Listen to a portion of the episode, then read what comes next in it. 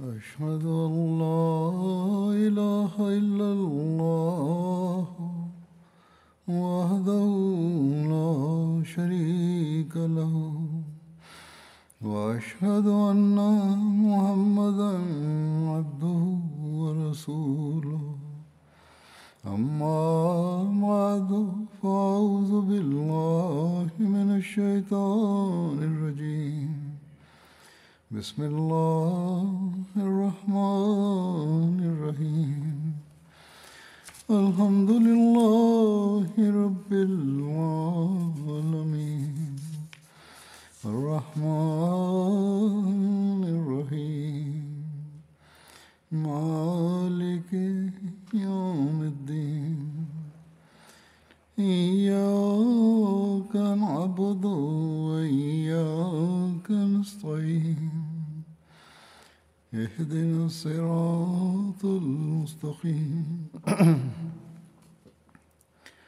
صراط الذين أنعمت عليهم غير المغضوب عليهم ولا الضالين. Dua hari lalu, tanggal 23 Maret, dikenal di dalam jemaat sebagai hari Masih Maud alaihi salam. Hadrat Masih Maud alaihi salam mengambil bayat pertama di hari ini. Dengan karunia Allah Ta'ala, jalsah-jalsah untuk memperingatinya pun diselenggarakan di berbagai jemaat yang di dalamnya diterangkan tentang pendakwaan Hadrat Masih Maud alaihi salam, perlunya kedatangan beliau sesuai tuntutan zaman, nubuatan-nubuatan Rasulullah SAW tentang beliau, dan berbagai sisi peri kehidupan beliau. Terkait adanya tuntutan zaman ini, Hadrat Masih Maud Islam bersabda di satu kesempatan tentang pentingnya kebangkitan beliau. Allah Ta'ala telah menurunkan karunia besarnya di masa ini. Dia telah memperlihatkan gejolaknya demi menolong agamanya, yakni Islam dan Hadrat Nabi Karim Sallallahu Alaihi Wasallam dengan mengirim sesosok insan yang tengah berbicara kepada Anda ini, supaya ia menyeru manusia menuju cahaya ini. Jika zaman tidak dipenuhi dengan sedemikian banyak fitnah dan kerusakan, dan tidak ada upaya yang sedemikian besar untuk menjatuhkan agama Islam, maka hal demikian tidaklah dia lakukan. Yakni tidaklah perlu Tuhan mengirimkan seseorang. Tetapi kini Anda sekalian menyaksikan bahwa baik timur maupun barat, segenap kaum di mana pun tengah berpikir keras untuk semata melenyapkan Islam. Ke arah mana pun Anda melihat, baik kiri maupun kanan, yang ada hanyalah bagaimana supaya Islam dihapuskan. Inilah keadaan dan usaha-usaha yang dilakukan musuh saat itu ketika beliau menawarkan diri dan demikian pula lah keadaan saat ini. Meski demikian, kebanyakan mereka yang mengatakan dirinya muslim tidak memahami hal ini. Hadrat Masih Islam bersabda, di dalam buku Barahini Ahmadiyah pun, saya telah menyampaikan bahwa terdapat 60 juta buku yang telah diterbitkan dan disebarkan untuk menentang Islam. Hal yang mengherankan adalah jumlah umat muslim di Hindustan adalah 60 juta, yakni jumlah umat muslim saat beliau bersabda demikian adalah 60 juta. Dan jumlah buku yang telah diterbitkan untuk menghina Islam pun adalah sebanyak demikian. Seandainya jumlah tersebut dibiarkan tetap yakni tidak perlu Anda penambahan darinya, maka seolah-olah musuh kita telah memberikan satu buku kepada setiap muslim, yakni muslim Pakistan dan India. Seandainya gairat Allah Ta'ala tidak menampakkan gejolaknya dan kebenaran janji Allah Ta'ala bahwa inna lahu lahafizun tidaklah tampak, maka yakinlah bahwa sekarang Islam akan terangkat dari dunia ini dan sama sekali tidak akan tersisa. Tetapi hal ini tidak mungkin akan terjadi tangan Tuhan yang tersembunyi sedang menjaganya. Setelah pendakwaan, Hadrat Masih Maud Islam bersabda tentang betapa pertolongan Allah Ta'ala senantiasa ada bersama beliau dan bagaimana nubuatan-nubuatan Allah Ta'ala yang dijelaskan di dalam Al-Quran Karim tengah terpenuhi dalam diri beliau dan bagaimana nubuatan-nubuatan Rasulullah SAW telah terpenuhi dalam diri Al-Masih dan Al-Mahdi beliau.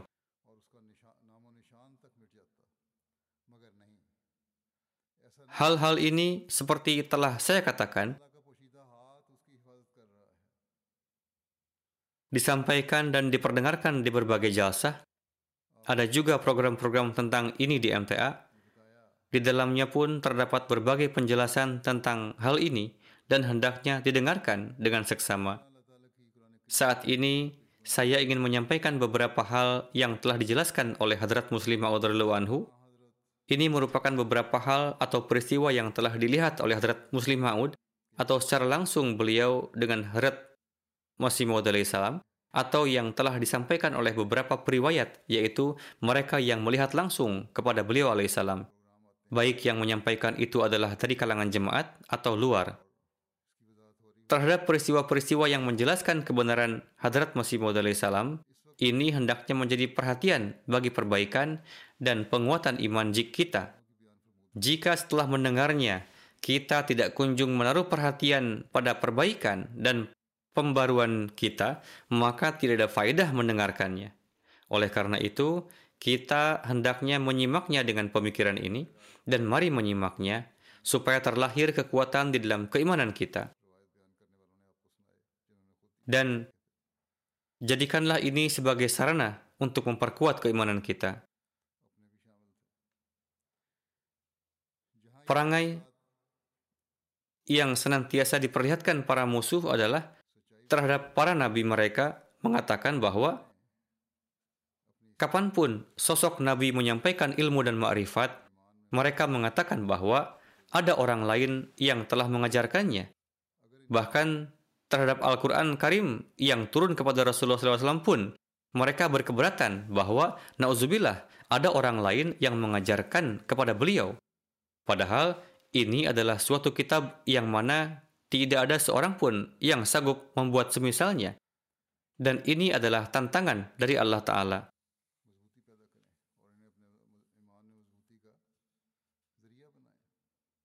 Di sini, saya akan menyampaikan dari rujukan Hadrat Masih Maud salam ketika beliau menulis buku Barahin Ahmadiyah, di awal beliau menjelaskan bahwa beliau akan menulis sejumlah tertentu namun setelah Allah Ta'ala menganugerahkan makom makmuriyat atau sosok utusan Tuhan kepada beliau, maka Hadrat Masih Maud Islam bersabda, Kini Allah Ta'ala telah mengambil perkara-perkara ini pada tangannya. Allah Ta'ala telah mengambil alih pekerjaan ini. Dan kini sesuai dengan keadaan, saya akan berangsur mengajarkan hal apa pun yang akan Allah ajarkan kepadaku. Jadi, para musuh mengajukan keberatan bahwa ada orang lain yang menuliskan dan memberikannya kepada beliau. Lalu beliau menjelaskannya. Hadrat Muslim Ma'ud menjelaskan tentang hal ini dalam salah satu ceramah beliau. Di masa itu ada surat kabar bernama Zamindar. Lalu ada lagi satu surat kabar bernama Ihsan. Surat kabar-surat kabar penentang ini beberapa kali menuliskan bahwa ada sesosok bernama Molwi Chiragdin Sahib Haidar Abadi di mana ia kerap mengirim tulisan kepada Hadrat Masih Maud salam. Lalu beliau alaihissalam menyalin dan menerbitkannya ke dalam Barahin Ahmadiyah. Selama tulisan darinya terus datang, beliau alaihissalam pun terus menulis buku itu. Namun, ketika ia berhenti mengirimkan tulisan, maka buku beliau pun menjadi selesai. Hadrat Muslim Ma'ud bersabda, saya tidak memahami apa yang telah terjadi pada Maulwi Chirag Ali Sahib. Orang-orang mengatakan bahwa ia telah menuliskan dan mengirimkannya kepada beliau alaihissalam, yaitu jika ada ungkapan-ungkapan yang bagus, maka ia tulis dan kirimkan kepada Hadrat Masih Maud salam. Sementara poin-poin yang biasa ia biarkan untuk dirinya sendiri. Diketahui bahwa Maulwi Chirag Ali Sahib pun adalah seorang penulis. Jika demikian, silahkan ambil dan bandingkan buku Barahin Ahmadiyah dengan buku-buku karyanya.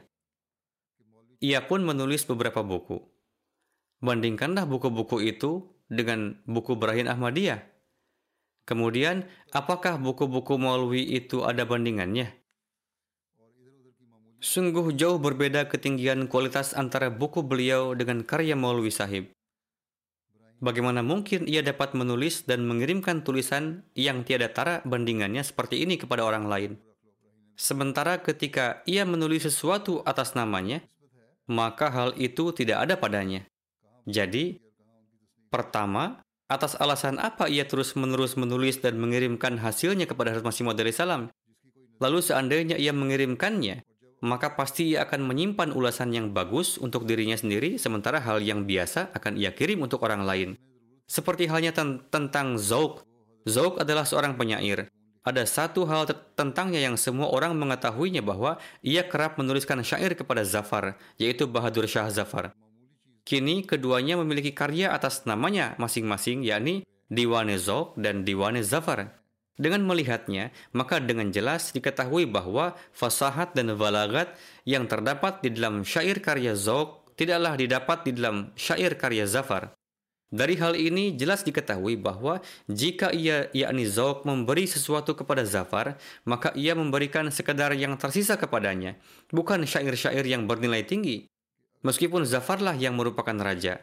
Alhasil, setiap insan yang memiliki akal yang rendah sekalipun dapat memahami bahwa seandainya Maulwi Cirag Ali Sahib sekalipun kerap mengirimkan tulisannya kepada Hazrat Masih Maud salam, maka hendaknya ia menyimpan sendiri ulasan-ulasan karyanya yang indah dan penuh makrifat lalu memberikan hal-hal keilmuan yang sederhana kepada Hazrat Masih Maud salam. Sementara itu, terdapat beberapa buku hasil karya Maulwi Cirag Ali Sahib dan juga buku-buku karya Hazrat Masih Maud salam. Silakan meletakkan dan bandingkan keduanya. Keduanya sama sekali tidak dapat dibandingkan. Ia, yakni Maulwi Cirag Ali Sahib hanyalah sekedar mengumpulkan rujukan-rujukan Bible. Sementara Hadrat Masih Maud salam menyampaikan ma'rifat-ma'rifat Al-Quran Karim yang belum pernah diungkapkan kepada umat muslim mana pun selama 14 abad tahun lamanya. Dan ma'rifat-ma'rifat serta ilmu-ilmu ini sama sekali tidak ada bandingannya di dalam buku-bukunya itu, meski hanya seperseratus atau seperseribu bagiannya. Kemudian dalam menyebutkan gejolak perlawanan dan penentangan yang ditimbulkan oleh para maulwi dan musuh Hadrat Masih Maud salam, beliau, yakni Hadrat Muslim Maud anhu di satu tempat menjelaskan, tatkala Hadrat Masih Maud salam mendakwakan diri, saat itu keadaan beliau dan para pengikut beliau tampak sangatlah lemah. Hadrat Muslim Maud bersabda, kelahiran saya sebelum Hadrat Masih Maud salam mendakwakan diri. Memang saya tidak menyaksikan bagaimana awalnya, namun saya telah melihat masa yang dekat dengan awal permulaan jemaat, yakni melihat dengan penuh kesadaran. Masa itu pun merupakan masa jemaat di dalam kesulitan. Para maulwi melakukan berbagai cara untuk menggelincirkan orang dan menimpakan kesulitan dan kedukaan dengan setiap cara yang mungkin bagi mereka. Namun, mereka tetap tidak sanggup menghalangi jemaat ini sesuatu yang telah menjadi pekerjaan Tuhan akan terus mencapai kesempurnaannya. Lalu tentang bagaimana tanggapan Hadrat Masih Maud salam terhadap penentangan yang terus-menerus tersebut, Hadrat Muslim Maud bersabda, Saya telah berulang kali mendengar dari Hadrat Masih Maud salam, orang-orang memberi caci makian kepada jemaat, namun tetap saja kita menganggap hal itu buruk yaitu mengapa orang-orang ini merusak kehidupan akhirat mereka dengan mencaci maki kita. Tetapi jika mereka tidak memberi caci makian, maka hal ini pun sesuai sesungguhnya buruk bagi kita, karena jemaat ini tidak akan maju tanpa adanya perentangan. Saat mereka memberi caci makian, maka dengan inilah, yaitu dengan perentangan inilah, tablik jemaat akan sampai. Hadrat Muslim Maud menuturkan, Hadrat Masih Maud salam telah bersabda, jadi, kita pun senang dengan adanya caci makian ini. Oleh karena itu, hendaknya kita tidak menghiraukan hinaan dan perolokan orang-orang itu. Lalu ada satu perumpamaan di dalam bahasa Punjabi yang disampaikan oleh Hazrat Masih Maud salam yang artinya yakni unta terus berteriak tetapi pemiliknya terus memegangnya dan meletakkan beban di atasnya. Demikianlah apa pun yang akan dikatakan oleh orang Hadrat Masih Maud Islam telah menasihatkan, Anda sekalian perlakukanlah orang lain dengan lemah lembut dan penuh kasih sayang. Semoga Allah telah menurunkan karunia-Nya. Dari antara mereka kelak akan lahir orang-orang yang akan menerima jemaat. Terkait penentangan ini, di satu tempat Hadrat Muslim Maud bersabda, Ketika Hadrat Masih Maud Islam mendakwakan diri, saat itu jumlah pengikut beliau hanyalah beberapa orang saja. Namun selanjutnya, tatkala muncul penentangan dari Abdullah Adham, maka lahirlah ujian dalam diri segenap orang. Mereka beranggapan bahwa nubuatan beliau tidaklah sempurna dari segi kata-kata harfiahnya. Kemudian terjadi perlawanan antara beliau dengan Lekram. Saat itu memang tampak bahwa nubuatan beliau telah sempurna dengan sangat luar biasa, namun orang-orang Hindu mengobarkan gejolak yang tinggi untuk menentang beliau, dan mereka mulai memusuhi beliau dengan hebat. Demikian pula muncul peristiwa fitnah-fitnah dari Maulwi Muhammad Husain Sahib Batalwi. Maka saat itu timbullah satu ujian bagi segenap jemaat. Kemudian muncul peristiwa kemurtadan Dr. Abdul Hakim. Dan saat itu timbullah satu ujian bagi jemaat. Alhasil, dalam berbagai waktu telah muncul berbagai kesulitan yang hebat, hingga orang-orang yang melihat pun memahami bahwa kini orang-orang ini telah berakhir. Tetapi Allah Ta'ala telah melahirkan sarana-sarana untuk melenyapkan semua fitnah tersebut. Alih-alih akan menghancurkan jemaat, fitnah-fitnah itu justru menjadi sebab kemajuan dan kemuliaan jemaat. Demikianlah yang terjadi pada saat ini. Hadrat Muslim Maud bersabda, Lihatlah oleh Anda sekalian bagaimana penentangan-penentangan yang muncul pada zaman Hadrat Masih Maud salam dalam berbagai corak apakah segala penentangan dan kekejian itu muncul lalu bayangkanlah saat itu orang-orang telah memahami bahwa kini Ahmadiyah akan mengalami kemusnahan. Namun yang terjadi setiap saat bukanlah kemusnahan yang tampak tetapi jemaat ini dengan karunia Allah Ta'ala justru semakin mengalami kemajuan dari sebelumnya. Jadi, inilah sejarah yang dialami jemaat, dan sejarah ini pula lah yang senantiasa dialami oleh setiap jemaat ilahi. Corak ini senantiasa berjalan, dan sedemikian dan demikian juga halnya penentangan. Saat ini pun hal demikianlah yang terjadi, dan dengan melalui perlawanan-perlawanan inilah jemaat akan senantiasa menempuh kemajuan. Untuk sekarang pun insya Allah Ta'ala jemaat akan menapaki kemajuan dan terus mengalami kemajuan. Para penentang menentang dengan keras dan kaum munafik pun melawan dengan keras, tetapi Allah Ta'ala senantiasa menyempurnakan pekerjaannya.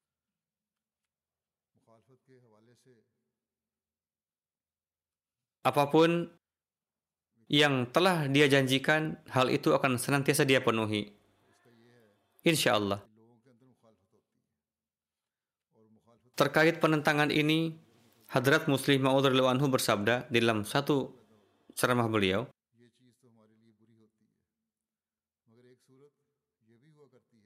di satu sisi terjadi penentangan di antara segenap orang dan akibat penentangan itu orang-orang menjadi tidak condong untuk mendengar ucapan-ucapan kita.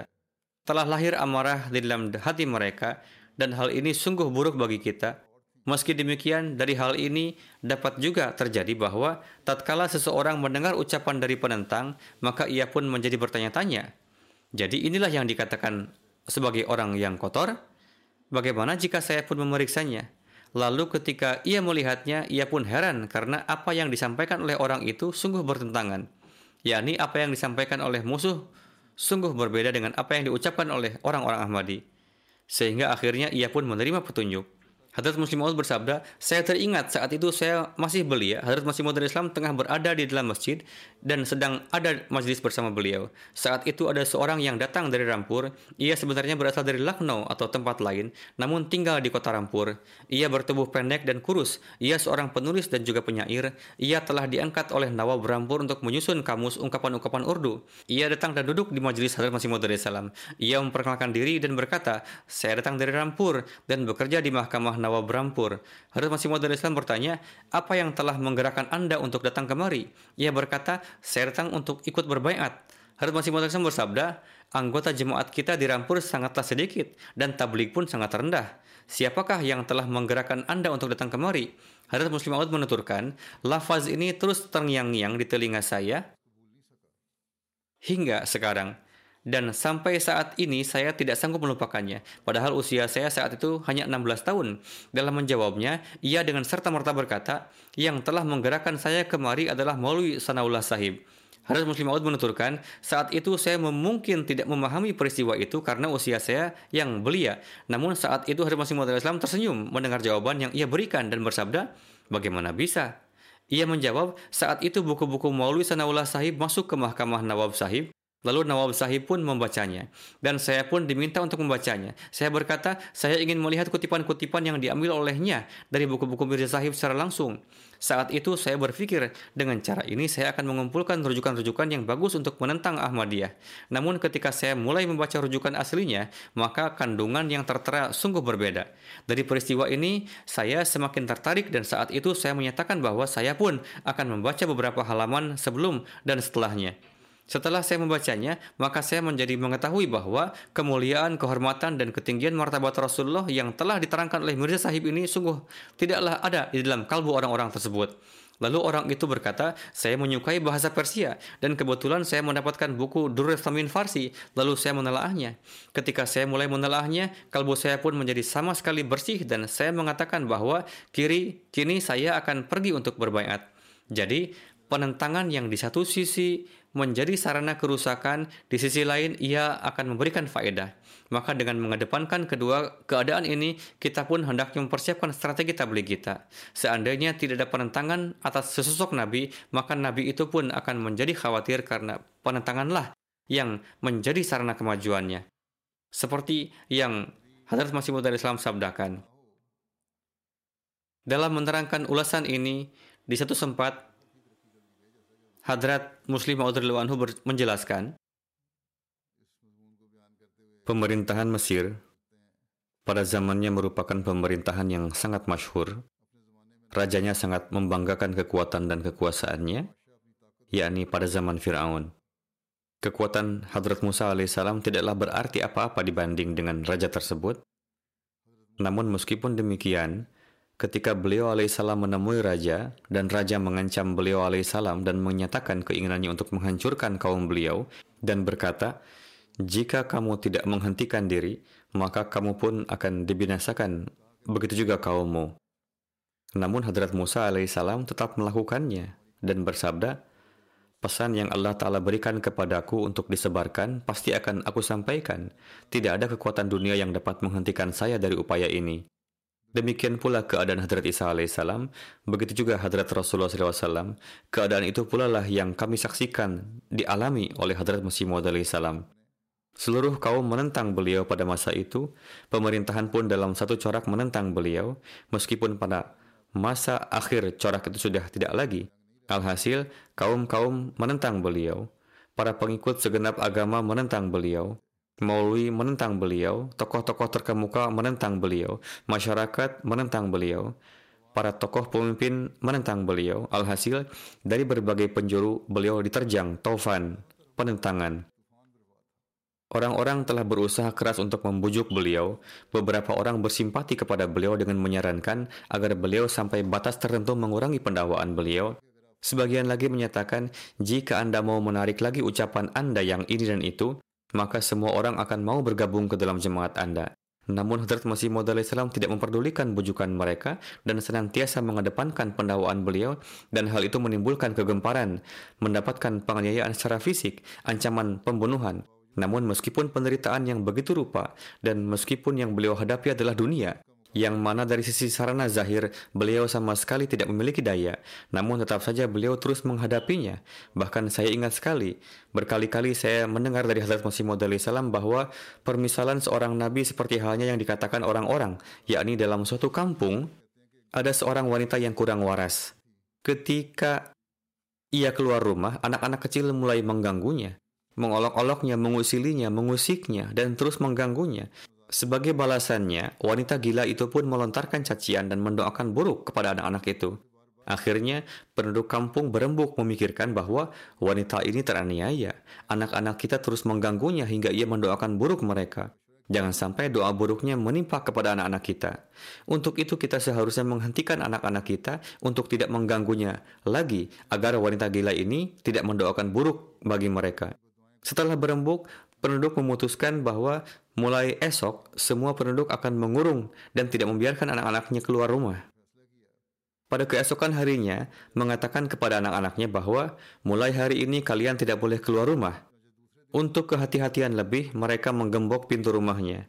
Ketika tiba siang hari dan wanita gila itu seperti biasa pergi keluar, lalu berjalan di jalan-jalan, kadang di gang ini dan di gang yang lainnya. Namun ia tidak melihat satupun anak kecil.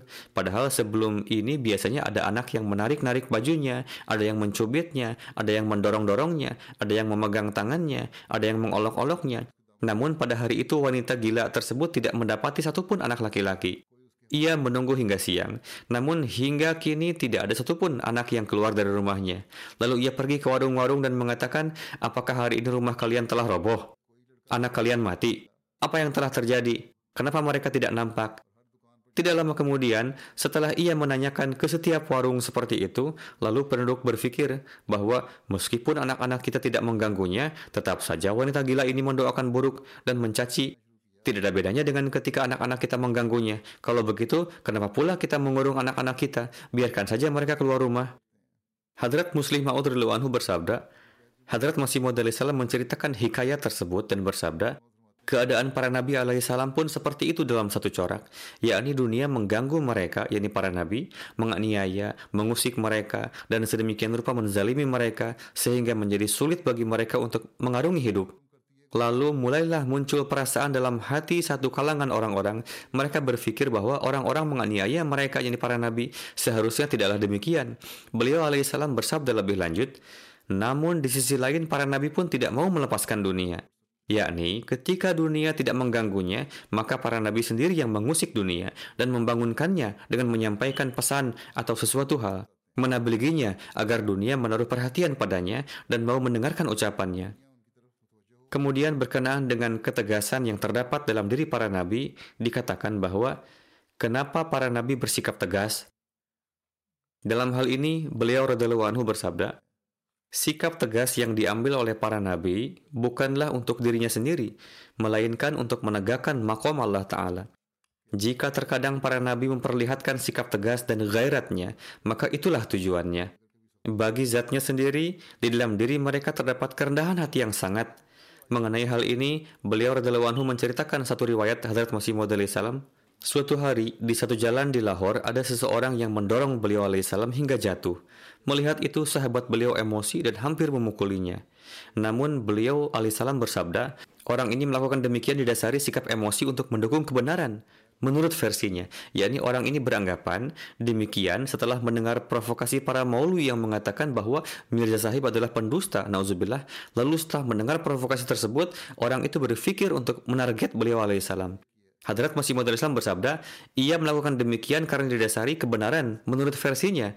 Untuk itu jangan apa-apakan ia. Jadi para nabi tidaklah mengucapkan sesuatu disebabkan karena urusan pribadinya, melainkan semata-mata untuk menegakkan kemuliaan Tuhan. Untuk itu janganlah berpikir bahwa nabi Allah pun berlaku demikian, yakni terkadang bersikap tegas. Terdapat perbedaan besar antara sikap yang ditunjukkan oleh para nabi dengan manusia pada umumnya. Para nabi melakukan itu demi Allah Ta'ala, sedangkan manusia biasa melakukannya untuk manfaat pribadi. Jadi, jika seseorang timbul perasaan bahwa pada kenyataannya saya adalah lemah, maka orang seperti itu tidak mungkin akan tersesat.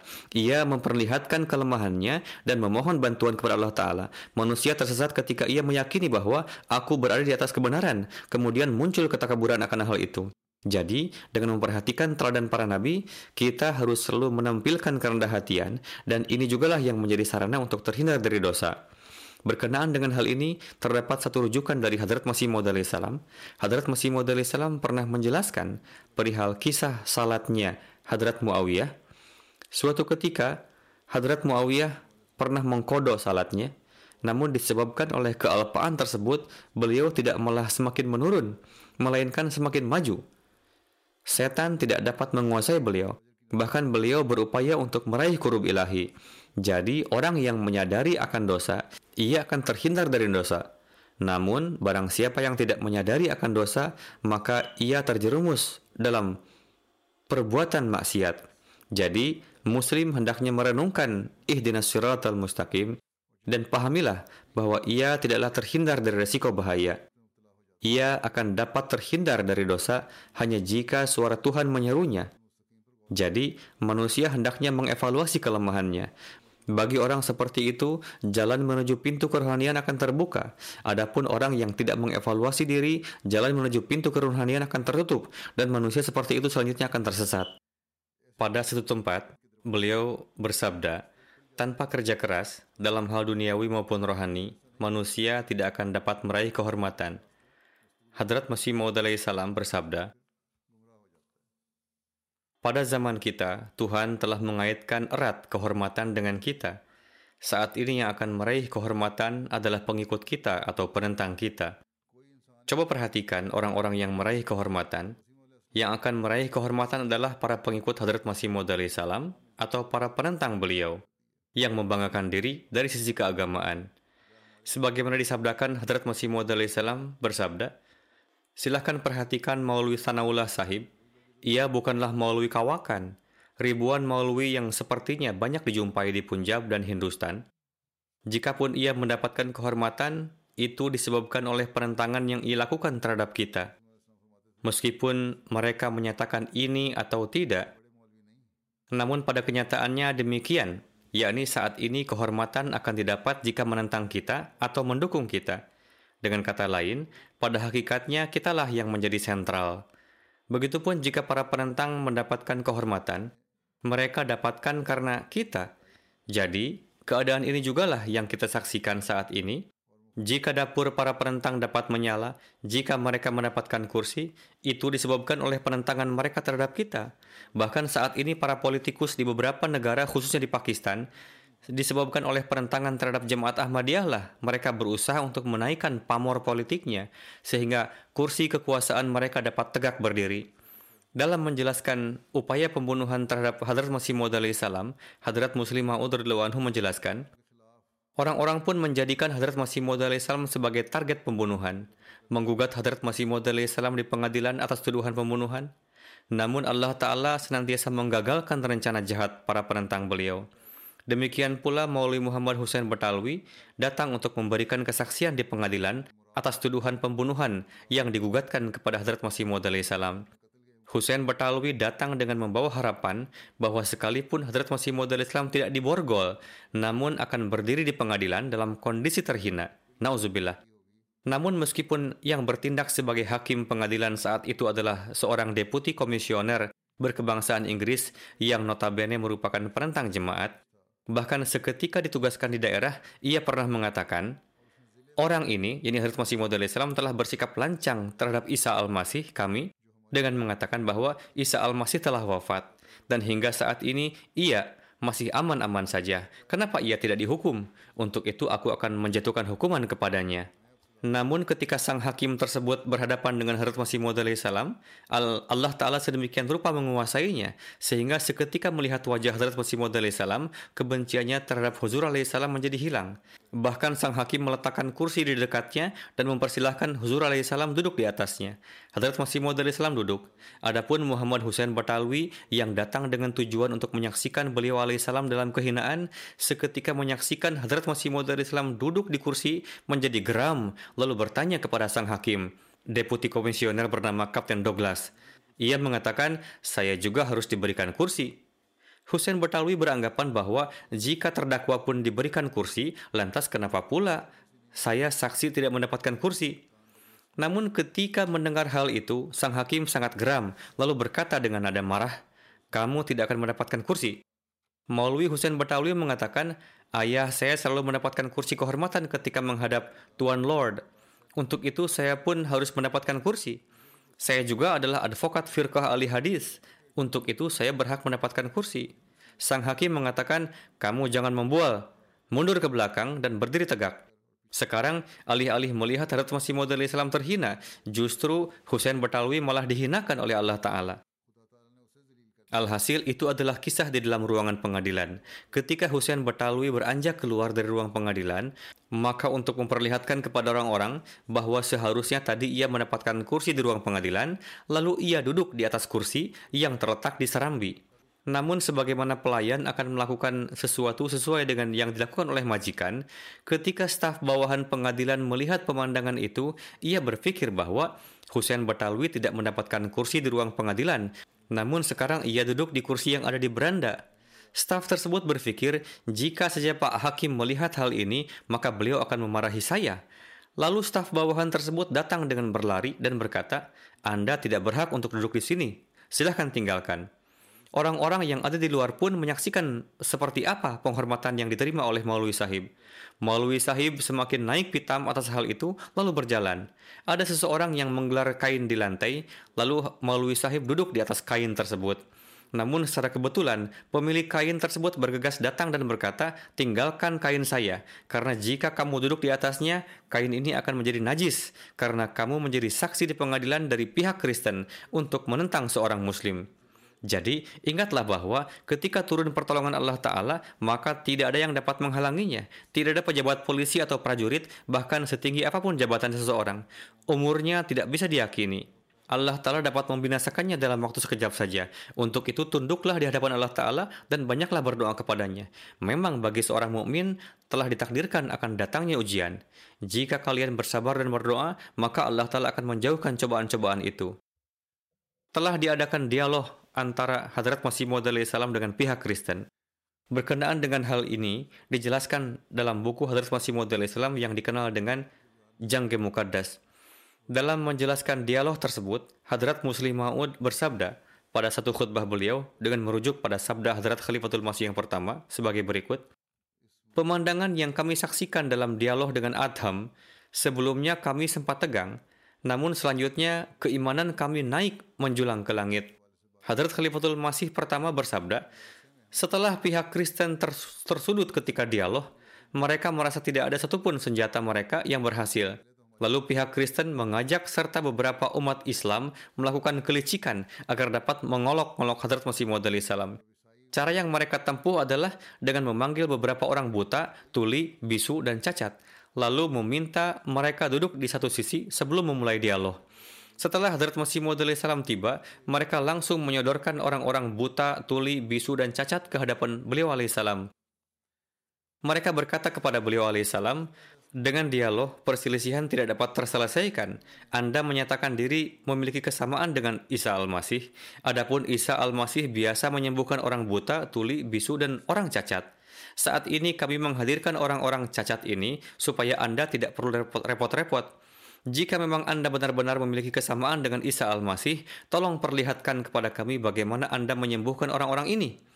Hadrat Khalifatul Masih yang pertama menuturkan, saat itu kami juga hadir di sana. Kami menjadi tegang ketika menyaksikan itu. Meskipun kami mengetahui bahwa apa yang mereka katakan berkenaan dengan Isa Al-Masih itu tidak ada hakikatnya, namun tetap saja hati kami menjadi down.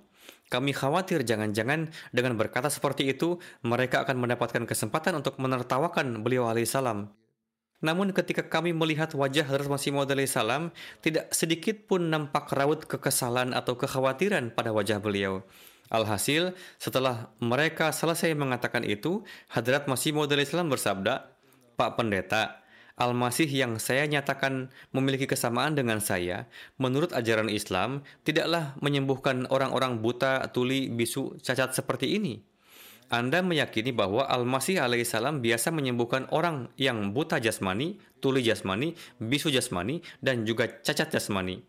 Adapun dalam kitab suci Anda tertulis juga bahwa jika di dalam diri para pengikut terdapat keimanan walau sebesar zarah saja, maka kalian akan dapat memerintahkan gunung-gunung untuk berpindah tempat, dan mereka akan berpindah tempat. Dikatakan juga bahwa jika kalian meletakkan tangan pada orang-orang sakit, maka akan menjadi sembuh. Jadi permintaan Anda ini tidak bisa saya penuhi. Saya dapat menampilkan mukjizat yang pernah diperlihatkan oleh junjungan saya, Hadrat Muhammad Mustafa Sallallahu Alaihi Wasallam. Jika Anda meminta saya memperlihatkan mukjizat tersebut, maka saya siap. Selebihnya, berkenaan dengan mukjizat seperti ini, telah dikatakan dalam kitab suci Anda bahwa jika di dalam diri kalian terdapat keimanan walau sebesar zarah saja, akan dapat memperlihatkan mukjizat seperti yang telah ditunjukkan oleh Isa al-Masih. Anda sungguh baik telah menyelamatkan kami dari kesulitan dengan mengumpulkan orang-orang yang buta, tuli, bisu, dan cacat. Sekarang mereka ada di hadapan Anda. Jika saja dalam diri Anda terdapat keimanan walau sebesar zarah saja, silahkan sembuhkan mereka. Hadrat Khalifatul Masih yang pertama bersabda, kami menyaksikan sendiri bagaimana para pendeta terheran-heran mendengar jawaban beliau alaihissalam, sehingga para pendeta besar pun menarik orang-orang yang cacat itu lalu mengusirnya. Allah Ta'ala menganugerahkan kehormatan kepada para kekasihnya dalam setiap kesempatan dan mengajarkan jawaban kepada mereka yang membuat para musuh sama sekali bungkam. Satu kisah penentangan terhadap Hadrat Masih Maud salam yang terjadi di Sialkot. Diriwayatkan, Hadrat Masih Maud Islam berkunjung ke Sialkot. Para maulwi memfatwakan bahwa barang siapa yang hadir untuk mendengarkan ceramah Mirza Sahib, yakni Hadrat Masih Maud Islam, maka nikahnya akan batal katanya. Namun karena daya tarik Hadrat Masih Maud Islam sedemikian rupa, sehingga membuat orang-orang tidak memperdulikan fatwa tersebut. Para maulwi menugaskan orang-orang untuk berjaga di jalan-jalan untuk menghalangi orang-orang agar tidak menghadiri. Mereka juga mengumpulkan batu di jalan-jalan untuk melempari orang yang bersikeras pergi. Mereka juga menarik dan mengusir orang-orang dari acara tersebut agar tidak mendengarkan pidato Huzur alaihi salam. Dikatakan bahwa hadir juga saat itu Piti Sahib yang saat itu menjabat sebagai Inspektur City Sialkot saat itu dan menjadi Police Super Superintendent. Entahlah apa jabatan beliau ketika Huzur alaihi salam meriwayatkan, beliaulah yang mengatur acara tersebut. Ketika orang-orang membuat keributan dan ingin membuat kegaduhan, namun karena pejabat tersebut menyimak pidato Hadrat Masih Maud salam juga, ia merasa keheranan karena pidato yang disampaikan oleh Hadrat Masih Maud salam merupakan serangan yang ditujukan kepada Hindu Arya dan Kristen dan semua yang Hadrat Masih Maud salam sampaikan, jikapun itu bertentangan dengan pandangan para maulwi, maka itu tidaklah menimbulkan keberatan apa pun terhadap Islam. Ini adalah pembicaraan yang menentang orang-orang Kristen dan jika hal-hal yang disampaikan adalah benar, maka kebenaran Islam akan terbukti. Ketika Hadrat Masih Maud salam memberikan pemaparan, jika pemaparan tersebut benar, maka dengannya Islam akan terbukti benar. Lantas apa sebabnya orang-orang Islam ini berbuat kerusuhan? Meskipun ia adalah seorang pejabat pemerintah, ia berdiri dalam pertemuan tersebut dan mengatakan kepada orang-orang Islam di sana, Mirza Sahib mengatakan bahwa Tuhannya orang-orang Kristen telah mati. Mengapa kalian marah atas hal tersebut? Ini adalah hal yang baik untuk kalian. Singkatnya, seperti itulah perlakuan para penentang terhadap kita dan sekilas nampak bahwa jika dari antara orang-orang Islam ada yang bergabung dengan orang-orang Arya, maka orang-orang Islam ini tidak peduli. Namun jangan sampai ada orang yang mendengarkan penjelasan Hadrat Masih Maud salam. Hadrat Muslim Maud bersabda, hal yang sebenarnya adalah ini adalah pemikiran yang salah bahwa berkenaan dengan Hadrat Masih Maud salam mereka bersikap berbeda jika di antara orang-orang Islam ada yang mengubah keyakinannya atau masuk ke dalam jemaat. Kemudian Hadrat Muslim Maud anhu bersabda bahwa Hadrat Masih Maud Islam pernah bersabda dalam bahasa Farsi yang artinya adalah Wahai hati, berilah perhatian kepada mereka karena pada akhirnya mereka menyatakan kecintaan pada nabiku sallallahu alaihi wasallam. Oleh karena itu, bagaimanapun kita hendaknya merasakan keprihatinan atas perubahan agama atau keyakinan mereka atau rusaknya akidah mereka. Suatu kali, seseorang berkata kepada Hadrat Masih Maud salam, saya penggemar berat Anda, tapi Anda telah melakukan satu kesalahan besar. Anda mengetahui bahwa para ulama tidak akan mengakui perkataan siapa pun, karena mereka beranggapan bahwa jika mereka mengakui, maka itu merupakan penghinaan bagi mereka. Orang-orang akan mengatakan bahwa si Fulan dapat memahami masalah ini, namun mereka tidak. Oleh karena itu, cara untuk membuat mereka mengakui adalah dengan membuat perkataan itu keluar dari mulut mereka sendiri. Ketika Anda mengetahui mengenai masalah kewafatan Nabi Isa alaihissalam, seharusnya Anda mengundang para ulama dari berbagai tempat dan mengadakan suatu pertemuan. Lalu hendaknya sampaikanlah ke hadapan mereka bahwa orang-orang Kristen mendapatkan banyak bantuan dengan akidah masih hidupnya Al-Masih dan mereka mendatangkan kerugian terhadap Islam dengan mengajukan keberatan. Mereka akan mengatakan bahwa Nabi kalian telah wafat sedangkan pendiri agama kami berada di langit. Oleh karena itu, ia lebih mulia Bahkan ia adalah Tuhan itu sendiri. Berilah jawaban atas persoalan ini. Hendaknya Anda ajukan persoalan ini. Pada waktu itu para ulama yang Anda undang akan mengatakan, silahkan Anda saja yang menjawab. Hadrat Masih Maud Islam mengatakan, silahkan Anda sampaikan apa jawabannya. Orang itu mengatakan, Anda hendaknya katakan bahwa sebenarnya pendapat Anda sekalian mungkin saja benar, namun menurut hemat saya, kewafatan Hadrat Isa alaihissalam bisa terbukti dengan ayat-ayat berikut ini para ulama akan spontan mengatakan bahwa hal ini adalah benar. Umumkanlah hal ini dengan membaca bismillah. Kami siap untuk mendukung. Inilah cara yang disarankan orang tersebut kepada Hadrat Masih Maud salam untuk menundukkan para ulama. Kemudian orang itu mengatakan, lalu akan timbul permasalahan bahwa di dalam hadis-hadis disebutkan mengenai kedatangan Nabi Isa alaihissalam yang kedua kali. Namun ketika Nabi Isa alaihissalam telah wafat, lantas apa arti dari hal ini? Seorang ulama akan mengatakan mengenai hal ini bahwa Andalah Al-Masih dan semua ulama akan memberikan materai persetujuan atas hal ini. Mendengar saran ini, Harut Masih Maud Islam bersabda, jika pendawaan saya adalah dengan rancangan manusia, maka saya akan melakukannya. Namun ini adalah atas perintah Tuhan. Saya melakukannya dengan cara sebagaimana yang Tuhan ajarkan kepada saya. Trik dan siasat berguna untuk melawan rancangan-rancangan manusia. Jemaat-jemaat Allah Ta'ala tidak akan pernah takut terhadapnya. Ini bukanlah pekerjaan kami, ini adalah pekerjaan Allah Ta'ala. Dialah yang akan menyampaikan pesannya. Peristiwa gerhana bulan dan matahari adalah peristiwa yang populer dalam jemaat kita. Mengenai hal ini, terdapat seorang maulwi penentang yang sepertinya berasal dari Gujarat, selalu mengatakan kepada orang-orang bahwa janganlah pernah tertipu dengan penakwaan Mirza Sahib. Dalam hadis-hadis tertulis dengan jelas bahwa tanda dari Mahdi adalah di zamannya matahari dan bulan akan gerhana di bulan Ramadan. Selama nubuatan ini belum terpenuhi, serta matahari dan bulan belum gerhana di bulan Ramadan, janganlah menganggap benar pendakwaannya. Sebuah kebetulan bahwa ia masih hidup ketika nubuatan gerhana matahari dan bulan itu terpenuhi. Ada seorang Ahmadi yang tinggal bertetangga dengannya. Ia menceritakan, Ketika terjadi gerhana matahari, Maulwi tersebut dengan ketakutan naik ke atap rumahnya dan berjalan ke sana kemari. Ia berjalan ke sana kemari dan berulang kali mengatakan, sekarang orang-orang akan menjadi sesat. Ia tidak memahami bahwa ketika nubuatan terpenuhi, maka orang-orang akan menerima Harut Masih Maud salam dan mendapatkan hidayah, bukannya malah akan menjadi sesat.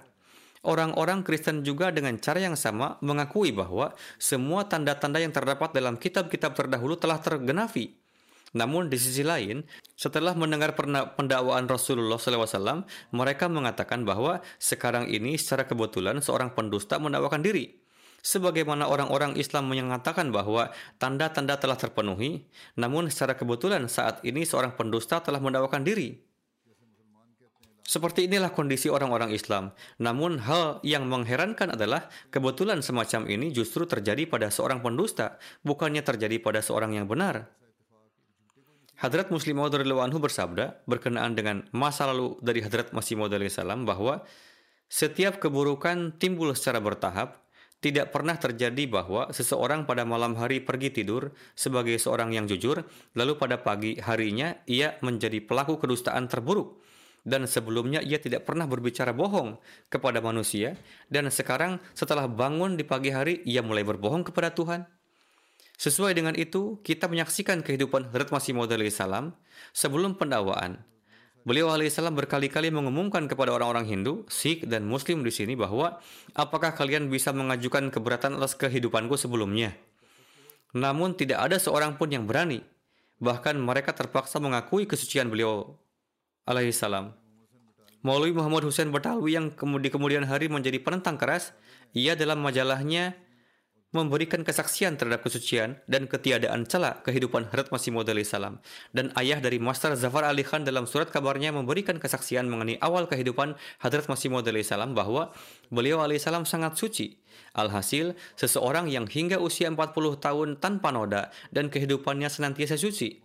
Bagaimana sesuatu dapat terjadi dalam satu malam dan lantas ia menjadi rusak Para ahli kejiwaan atau psikiater juga mengatakan bahwa semua cacat dan kelemahan akhlak timbul secara perlahan-lahan. Perubahan akhlak tidaklah terjadi dalam sekejap. Alhasil, lihatlah betapa masa lalu Hadrat Masih Maud salam sedemikian rupa tanpa celah, tanpa cacat dan bersinar. Kemudian berkenaan dengan bagaimana Allah Ta'ala senantiasa menolong Hadrat Masih Maud salam, mengenai hal ini kita melihat Hadrat Masih Maud salam menulis, Seseorang yang merupakan Rasul Tuhan, pertolongan Allah Ta'ala senantiasa menyertainya. Jika tidak terdapat pertolongan, maka ia bukanlah utusan dan Rasul Tuhan. Manusia hampir membinasakannya, namun tibalah pertolongan Tuhan dan menjadikannya meraih kesuksesan dan menghancur luluhkan makar-makar para punsuhnya. Hal ini juga terjadi dalam perlawanan terhadap Hadrat Masih Maud salam. Bagaimana dengan berbagai cara dilakukan upaya-upaya pembunuhan terhadap beliau. Ada orang yang ditugaskan untuk membunuh, yang kemudian diketahui dan ia gagal dalam niatannya tersebut. Dibuat tuduhan-tuduhan palsu pembunuhan terhadap beliau alaihissalam. Martin Clark membuat tuduhan palsu pembunuhan dan ada juga seseorang mengatakan bahwa ia telah ditugaskan oleh Hadrat Masih Maud salam untuk membunuh. Seorang hakim datang dengan menyatakan bahwa mengapa hingga sekarang tidak ada seorang pun yang menangkap orang yang mendakwakan sebagai Mahdi dan masih ini. aku akan menangkapnya.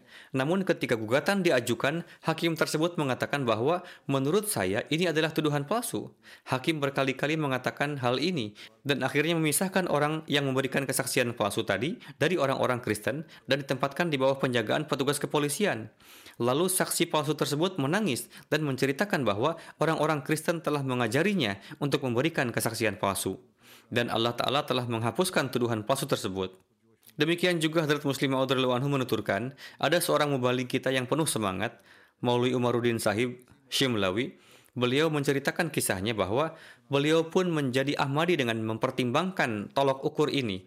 Beliau menceritakan bahwa di Shimla, Maulwi Muhammad Hussein dan Maulwi Abdurrahman Siyah beserta beberapa orang sedang bermusyawarah mengenai cara apa yang harus ditempuh untuk menghadapi Hadrat Masih Maud salam.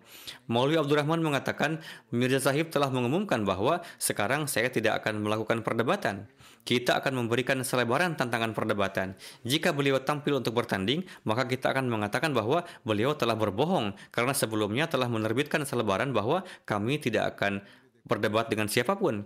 Lantas sekarang siap untuk melakukan perdebatan.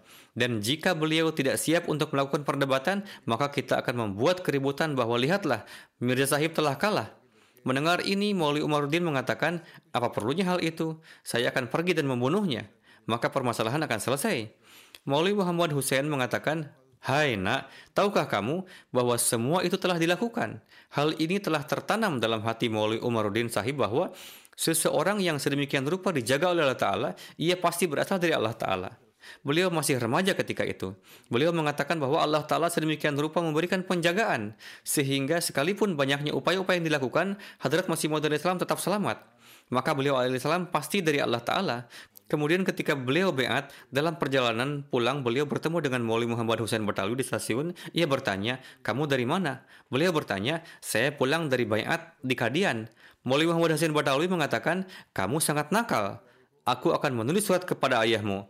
Maka beliau menjawab, Maulwi Sahib, semua yang terjadi ini adalah berkat perantaraan Anda. Alhasil, para penantang berkeinginan membunuh kekasih Allah Ta'ala, namun ia senantiasa diselamatkan. Tuhan menolongnya dengan ilmunya yang segar dan menganugerahkan kehormatan kepadanya pada setiap medan. Demikian juga Maulwi Muhammad Husain Batalwi mengklaim bahwa ia akan menghancurkan Hazrat Masih Maud salam. Maulwi Muhammad Husain Batalwi dulunya merupakan teman masa muda Hazrat Masih Maud salam dan memiliki hubungan dengan beliau dan selalu memuji tulisan-tulisan beliau alaihissalam. Ketika Hazrat Masih Maud mendakwakan diri, maka Husain Batalwi mengumumkan bahwa akulah yang telah membesarkan orang ini dan sekarang aku juga lah yang akan menghancurkannya. Kemudian kerabat-kerabat Masih Maud Islam juga membuat pengumuman, bahkan pengumuman ini dicetak dalam beberapa surat kabar bahwa orang ini memiliki motif untuk mendapatkan keuntungan duniawi.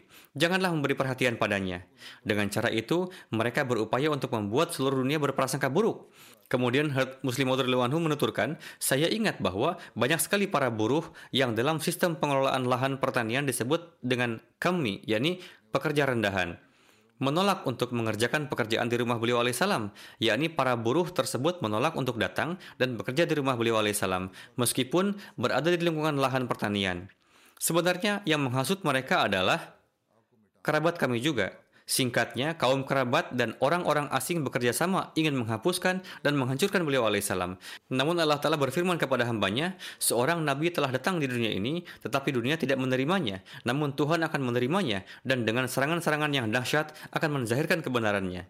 Seorang yang asing dan tak berdaya bangkit di Kadian, dan yang merupakan suatu kampung yang dalam seminggu hanya satu kali pos yang datang, di mana sekolah dasar pun tidak ada di sana, di mana bahkan tepung seharga satu rupiah pun tidak tersedia bagi orang-orang.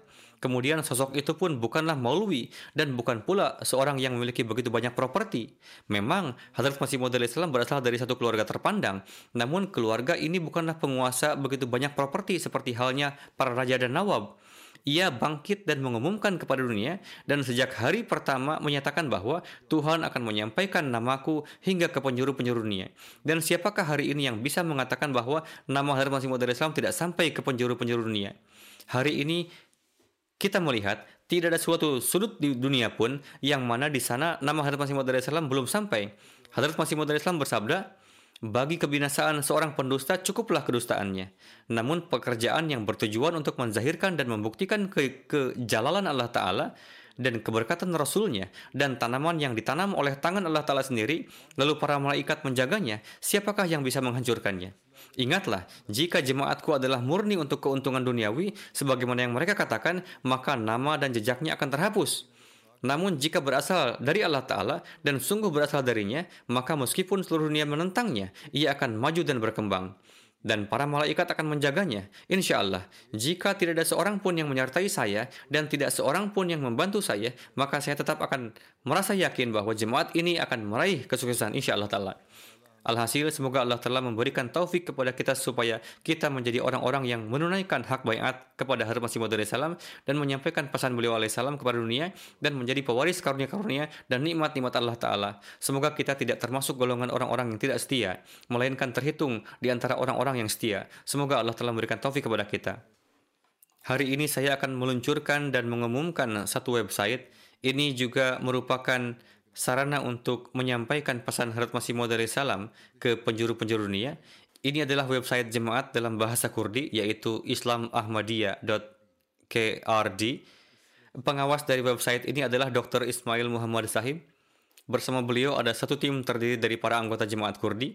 Tujuan dari website ini adalah untuk menyediakan kesempatan bagi para pembaca yang memahami bahasa Kurdi untuk pertama kalinya dapat membaca sendiri akidah-akidah jemaat Ahmadiyah dalam bahasa mereka. Website ini pada dasarnya terdiri dari dialek Sorani bahasa Kurdi dengan beberapa konten dalam dialek Behdini. Terdapat berita-berita, artikel-artikel, tafsir, buku-buku, khutbah Jumat, dan video pada website tersebut. Bekerja sama dengan Komite Penerjemah Bahasa Kurdish, di website ini telah disediakan banyak buku-buku Hadrat Masih Maud salam serta buku-buku jemaat lainnya.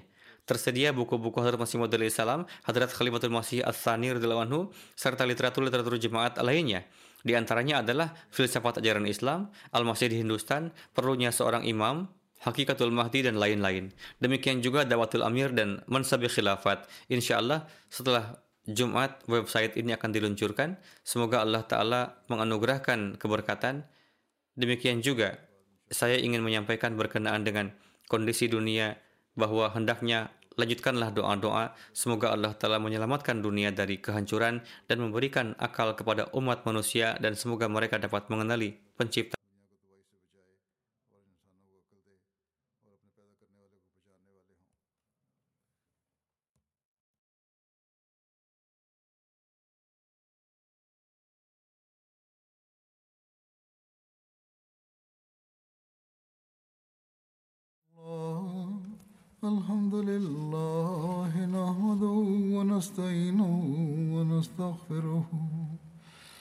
ونؤمن به ونتوكل عليه. ونعوذ بالله من شرور أنفسنا ومن سيئات أعمالنا. من يهده الله فلا مضل له ومن يضلل فلا هادي له. ونشهد أن لا إله إلا الله. ونشهد أن محمدا عبده ورسوله. عباد الله رحمكم الله.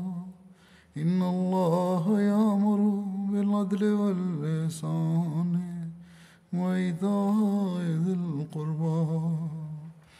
وينهى عن الفحشاء والمنكر والبغي يعظكم لعلكم تذكرون.